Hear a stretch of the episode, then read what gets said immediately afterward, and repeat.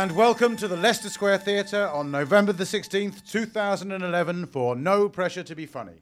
Created by Alistair Barry and Nick Revell, and podcasting on the British Comedy Guide. And now, despite requests from the Jungle to replace Freddie, from the X Factor to replace Frankie, and from Strictly to replace Nancy, we've managed to hold on to him. Please welcome your host, Mr. James O'Brien.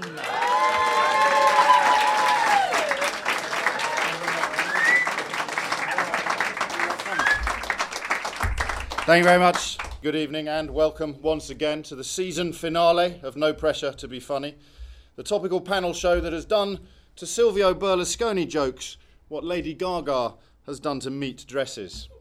Worn them out. Uh, in Australia this week, David Cameron tried to do an impression of the Prime Minister and made a prick of himself. Much the same as when he tries to do it over here. At the Lord Mayor's banquet in the City of London on Monday night, he described the EU as out of touch. An Eton and Oxford educated hereditary millionaire wearing a white tie and dinner jacket addressing a medieval secret society was criticising the EU for being out of touch. The man expected to be the next Prime Minister of Spain, Mariano Rajoy, caused panic on the financial markets this week when he said, I honour my commitments. Until now, I have committed myself to nothing. you can understand the panic. That is the sound of a politician telling the truth. Thank you very much.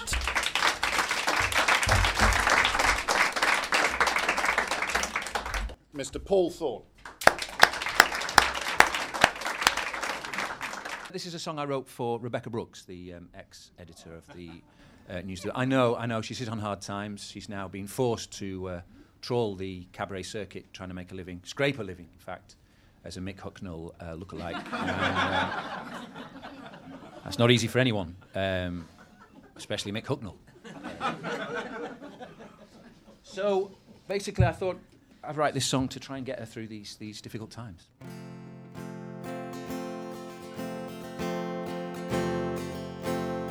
It even fades in. It's beautiful. It's for Rebekah. Seems like everybody has a price, and I don't know how you sleep at night. When the sale comes first and the truth comes second, now where's your self satisfied smile? You thought that you were invincible. Don't pretend that you ever had principles. It was all low blows and voicemail hoes, and now you're in your own headlines. And there's politicians to the left, and there's politicians to the right, and they're all queuing up to play Knockdown Ginger tonight. Cause you did it for the money, money, money. It was all about the money, money, money. You didn't do it for our boys in Afghan. You didn't do it for Madeleine McCann. And you were playing the anti paedophile card while you were grooming half of Scotland Yard.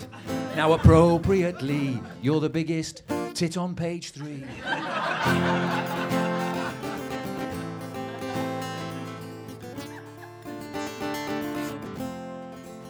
And it will be just a tonic, tonic, tonic, and just a little bit ironic, ronic, ronic. If when you call your lawyer from the jail, all you get is his voicemail. and when Murdoch leaves you out to hang, and you hear those prison doors ka-clang, ka-clang, and you're surrounded by big butch lesbians in some non-consensual gang bang. Remember the money, money, money that you did it for the money, money, money. Editing a sordid little rag came with a price tag. Thank you. Ladies and gentlemen, Paul Thorne.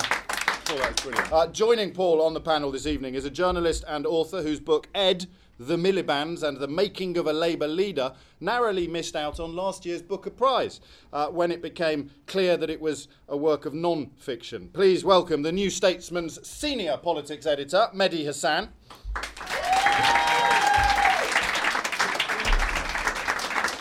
Our next guest is a, a comedian and actress making a welcome return to No Pressure to Be Funny after an absence of two whole weeks. It's Tiffany Stevenson.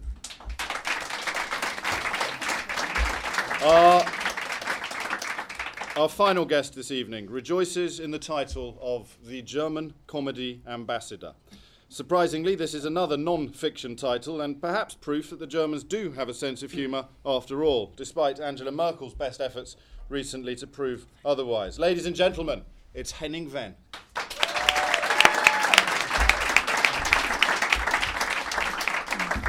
Alistair Barry will now, for your delectation, propose the motion that senior News International uh, executives could not possibly, possibly, under any stretch of the imagination, have known about the phone hacking that was going on under their very noses. Ladies and gentlemen, Alistair Barry. Thank you very much.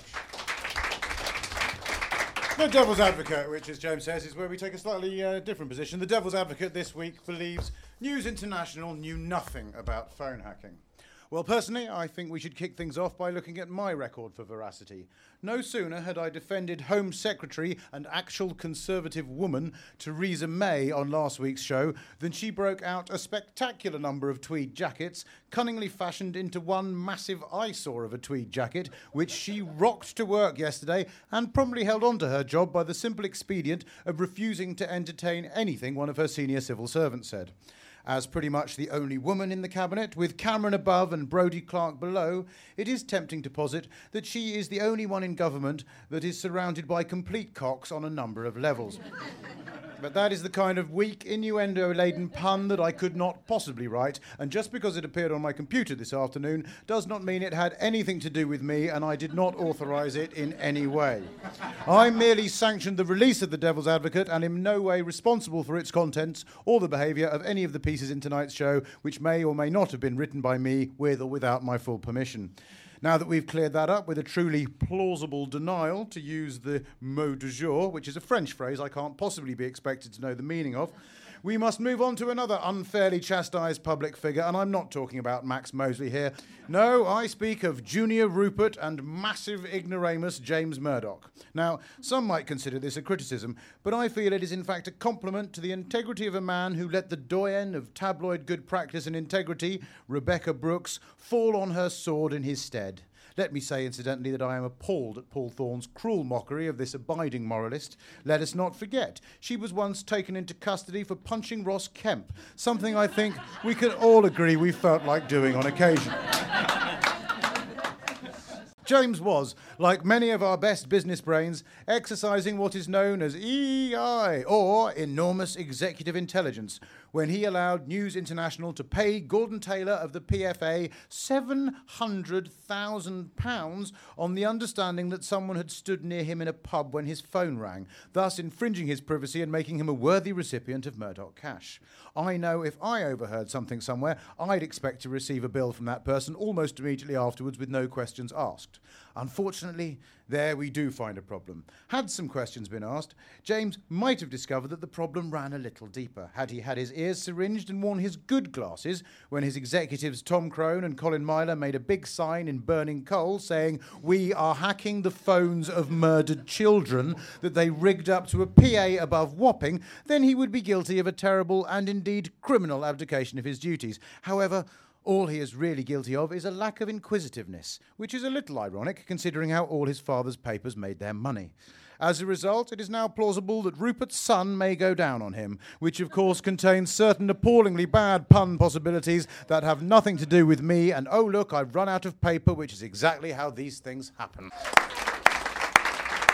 David Cameron made his speech at the Guildhall this week. He, he had a go at Europe for being out of touch. Uh, sort of clumsily knitting together the notion of a European court case involving a mass murderer and the question of this weird Daily Mail front page today about uh, us all being. Did you see it, Henning? No. We're all speaking. Ger- we're all speaking German now. Angela Merkel said. It was one of her advisors, I think. R- r- right across. Well, Europe. yeah, but they're all German. No, no, she, all of Europe. You're being very literal this evening. Yeah. Obviously, when Well, Angela are Merkel speak- said, I don't know if we're all speaking German. All I know is Germany pays for everyone. So if that means everyone speaks German, I don't know. everyone pays Well, German, they don't that's need for to, do sure. they? They do- everyone doesn't need to speak German. I mean, you know, it's it's kind of if you if you want it to be really kind of. Uh, so I suppose Germany still still controls most of Europe, but now they don't do it with tanks. What they do you it mean with, by They do it still? with backs still instead. You know, they do it by backs transfers to, Yeah. to different. gr- But I love that kind of typical Middle English skepticism about the Ger- oh, the Germans and the Greeks. The Germans and the Greeks in bed together. That's disgusting. That's the basis of our royal family. If you think. Yeah, well, but it's a strange one, isn't it? That worry about in, in Britain about oh we shouldn't be part of Europe like the last general election when they had the TV debates. The first question was where someone said, uh, "Oh, I don't think Britain should be in Europe." And then you'd think, and then David Cameron gave an answer along the lines, "Oh yeah, I think probably we should be in Europe." And then you think, get a map.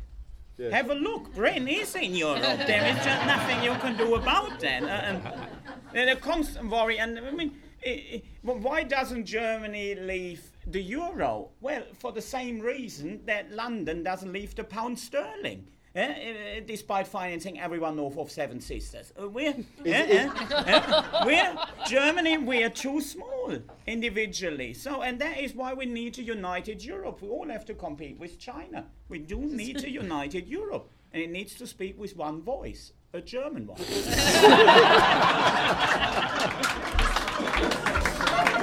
Is, um, Germans really are paying for everything, are they? We're paying for everyone, yeah, but there is, we But don't we- mind. We that- don't that's mind right. that everyone. The problem at the moment is they're not paying. You're not paying for everyone. That's the problem. The But they problem have is been up Well, until the problem at the, want? the Picking your problem at the favourite moment. children. The problem at the moment, of course, is that the Germans will not allow the European Central Bank to sort stuff out and act as a lender of last resort, mm. and Yeah. that's the problem. That's why the, But all that- eyes are on the Germans right But now. that isn't really paying for anything. I mean, if Well, you it's I backing mean, if you people just up. if you just print stuff, if you just print money, that isn't really paying for stuff because that will come back as inflation in, in Yeah, not too far the future. And that, what, what do you see? What doesn't work? What doesn't work is, I mean, the Greeks they've tried everything to get out the economic hole. Yeah, Yeah. they've they've even tried going on strike.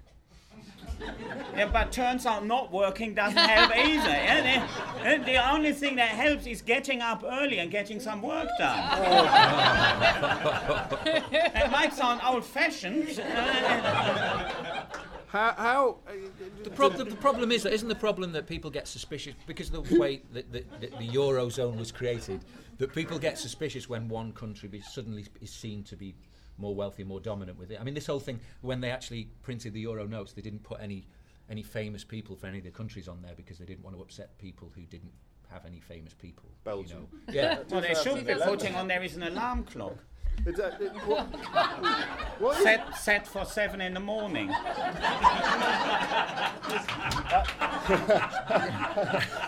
Henning, I'm conscious of how unfair it is to, to expect you to speak for the, the, the German nation. Oh, I'm happy to do I that.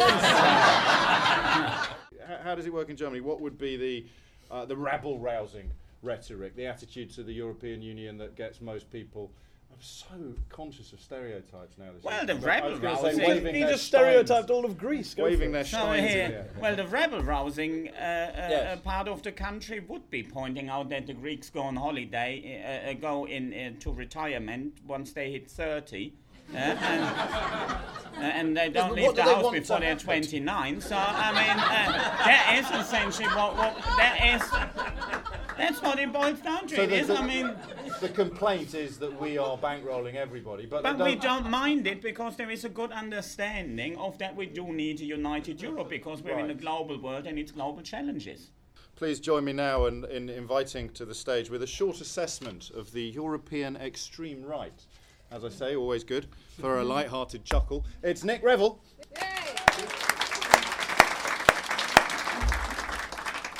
The, re- the reason I, I wanted to talk about it this week is because An- Anders Breivik uh, is, is in court in Norway this week. Um, as you know, he's the uh, person who, in the summer, to protect Europe from being swamped by Islam, murdered 80 Nordic teenagers. Um, he's also an anti Semitic Zionist, so, you know, balanced.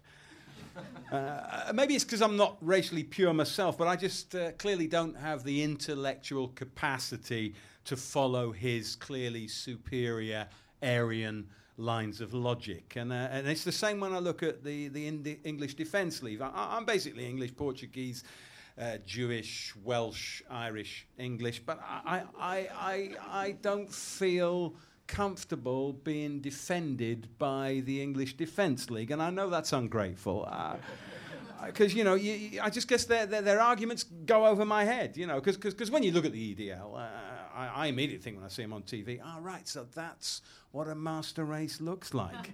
The, the shaven heads, the obscenities, the threatening behaviour, the courageous attempts to speak their own language. I think, look, that is racial superiority right there. But, but I must be prejudiced because they say they're a non violent, non racist organisation opposed only to extreme interpretations of Islam. Uh, and they're very vigilant because they were trying to beat up the uh, protesters at St Paul's last week. Uh, and clearly, I had no idea that the uh, protesters at St Paul's wanted to institute Sharia law, but you know, they're looking out for us. But these arguments go over my head. I look at them and I just see thugs, just because they look like thugs. Dressed like thugs, walk, talk, and act like thugs. Oh, and because when I went on their website uh, to have a look, one of their new members had just given himself the internet handle I Hate Blacks. They talk about defending the purity of the white race, which is kind of ironic because a lot of them come from Essex, where 50% of the female population is orange. I can understand why the EDL are angry. Of course I can. They've been let down by generations of poverty, lack of education, because they failed their auditions for the Jeremy Kyle show. But, but, but you see, the problem with being over strict on your concept of gene pools is that you end up breeding with your cousin. We're all the same race. Granted, that's hard to accept when you look at Jedward or David Dickinson, but, but unless your mother fucked a donkey, you are racially pure. Of course, fascists never admit to being racist, because ironically, they clearly feel a need to be politically correct. They just want everybody to go back where they came from. Well, if we did, there'd be seven billion of us living in one small valley in East Africa, and it would be very, very cramped. And the EDL would still be complaining that somebody was ahead of them on the housing list. Thank you. Great stuff. Paul, you, you, you have a shaved head. what are your thoughts on the EDL? Which I think I deserve some credit for, rather than turning ra- rather than turning to, Hevin, uh, to, to Henning and saying, hmm, talking of groups trying to take over the world, Henning, you're German. so And I'm Muslim, so we've got a trio of supremacists. I- I'm in stereotype. The German, Heaven- the Muslim, and the skinhead should go on tour. Can I just um, can I just say at this point that uh, despite my parents' best intentions, um, I'm not a racist. Uh, I just happen to like the look. You what's really disturbing is when you see um, when you listen to people's voices. I don't know if you saw that Louis Theroux, those two girls from LA who were like Britney Spears alikes, Yeah. and and they were neo Nazis. So they they would say things like. Uh, we're gonna go shopping to the mall, and then I think after that we should totally kill all the black people and Jews. Okay then, um, which just sounds really odd, doesn't it? I think. I mean, what I'm saying is all racism should have a downward inflection.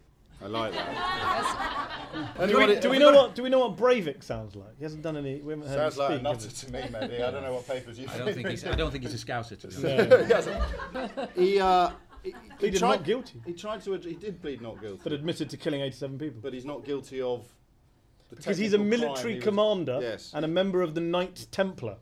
So Bless Dan him. Brown has a lot to answer for. You see, this is where the line between satire and, and fact becomes blurred, actually, because in reading some of his manifesto, he quotes Melanie Phillips, so it's perfectly plausible. At some oh length. oh my god! At some length. Uh, so it's perfectly plausible that, that Dan Brown might have been part of his intellectual. Very funny because I, I, as well. wr- I wrote a piece recently uh, pointing out that a lot of right wingers, our, our own right wingers here in the UK, were cited by Breivik Yes. in his manifesto, and they all got very upset. And the standard response was, "Well, he also quoted Gandhi." Yes. But when you go and read it, it's to slag him off. so it wasn't really the best comeback. Home Secretary and shoe fetishist Theresa May has banned the pressure group Muslims Against Crusades, who of course threatened to disrupt last week's remembrance ceremonies. Uh, other groups, incru- including Christians Against Lions and Witches Against Bonfires, are said to be monitoring developments. Uh, Muslims Against Crusades, of course, uh, is thought to be a cover for the previously banned Islam for UK. This has in turn led to an advertising ban on phones for you. so, every cloud. respected Italian economist Mario Monti has replaced Silvio Berlusconi as the Italian Prime Minister this week. He is affectionately known as Super Mario, which makes a lovely change from Donkey Kong, as someone must have called his predecessor. We'll uh, uh, kick on with the panel discussion, and I think we'll at least turn a, our glare across the Atlantic, where, where, of course, the Wall Street protests. Uh, have they come to a sticky end yet? I'm not sure. We, we'll have to wait and see whether or not there's another chapter in this particular uh, story of protest. But calls already in this country to see similar uh, clearances or similar evictions affected here. Uh, Paul, should we be following America's lead on this, do you think? And getting no. No, thank you. Would you care to expand? No. I thought not. I don't think we should follow America's lead on anything anymore. I think um, we should look east. Greece. Yes. Backed by the Germans. Doing something right. Yeah. They're making an effort, the Greeks. They're smashing paper plates now instead of crockery. Comebacks. do, do, not the Royal Doulton. do you have a, a, a clear picture uh, of what the protests here are about? Yes, I have. It's a lot of uh, young people, a lot of students, I think, who are now uh, the, the, the, the, subversive members of our, of our society, I think, are, they're taking to the streets. They're trying to uh, basically protest against the banks and the financial institutions and the insurance companies and all those um, institutions, basically, who are going to end up employing them the, the, middle class undergraduates. But it's changed, isn't it? Because our youth has got lazy. You know, I mean, in, in the old days we used to march. You know, march against now you just walk somewhere for a bit and then just go. Should we camp? camp. Occupy. Occupy. With pitch a tent. It is, it is a modern protest. I mean, yeah. I love it. Let's Stationary protest. Stationary protest. Have a little nap. Take a bed. You know. Occupy. It's a great I'd, word. I'd have probably been more of a student radical if I could have taken a sleeping bag with me. It, does, it adds a new dimension to it. But it, it is. I mean, what you highlight is the difficulty of nailing down a specific, easy to identify cause, Mehdi Hasan, that they are. Uh, representing or espousing? I think it's very easy to. Uh, I mean, it's a very, very simple line. It was coined actually by Joe Stiglitz, Nobel Prize winning economist. He talked about uh, for the 1%, by the 1%, of the 1%. Uh, and now you have the 99% saying, look, this is not just about rich and poor anymore. This is about the super rich versus everyone else. Uh, you look at the last 30 years in America, for example, in the 1970s, the uh, top 1% of society controlled 13% of the nation's wealth. Mm. Today, they control 38% of the nation's wealth. Over the last 10 years, three quarters of all US economic growth has gone to the top 1% in society. The 400 richest Americans are worth the same as the bottom 50% of society. It is very simple to point out what people are protesting about. They're protesting about this grossly unequal society, which is intolerable and causes financial crashes. Actually. Here's a question that covers a lot of territory. How did Tony Blair end up as peace envoy for the Middle East? Um, Mehdi. Uh, perhaps the worst geopolitical joke ever told. That was the punchline. I mean, I'm absurd yeah. that he is a peace envoy. I mean, I said at the time that sending Tony Blair to the Middle East. I mean, I can't think of comparisons as how absurd it. It's like it's like sending Gary Gl- Glitter to be an Ofsted inspector, or, or, or, or, or having or having Kelvin MacKenzie regenerate Liverpool. I mean, it's just. I mean, you can't. None of those comparisons. You send Tony Blair, you know, close family friend of the Gaddafis, holiday holiday companion of Hosni Mubarak, invader of Iraq, bomber of Afghanistan. He goes to be the peace envoy. And guess what he does after he becomes peace envoy? He comes back and says, actually, we need to go to war with Iran as well. Yes. I mean, which peace envoy do you know of that spends his most of his time either working for JP Morgan or agitating for another war in the Middle East?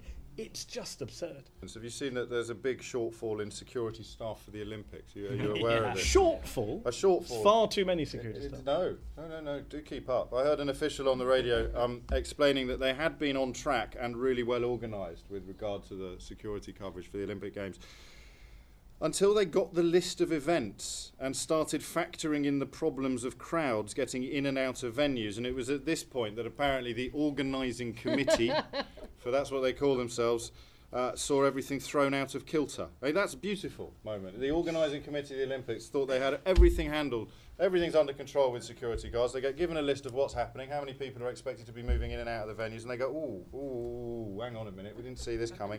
Wouldn't happen in Germany, Henning, would it? This kind of organisational snafu. Well, our track record with Olympic Games and safety and security. Far from unblemished, so. Uh, And that is actually it for this evening, ladies and gentlemen. Henning Wehn.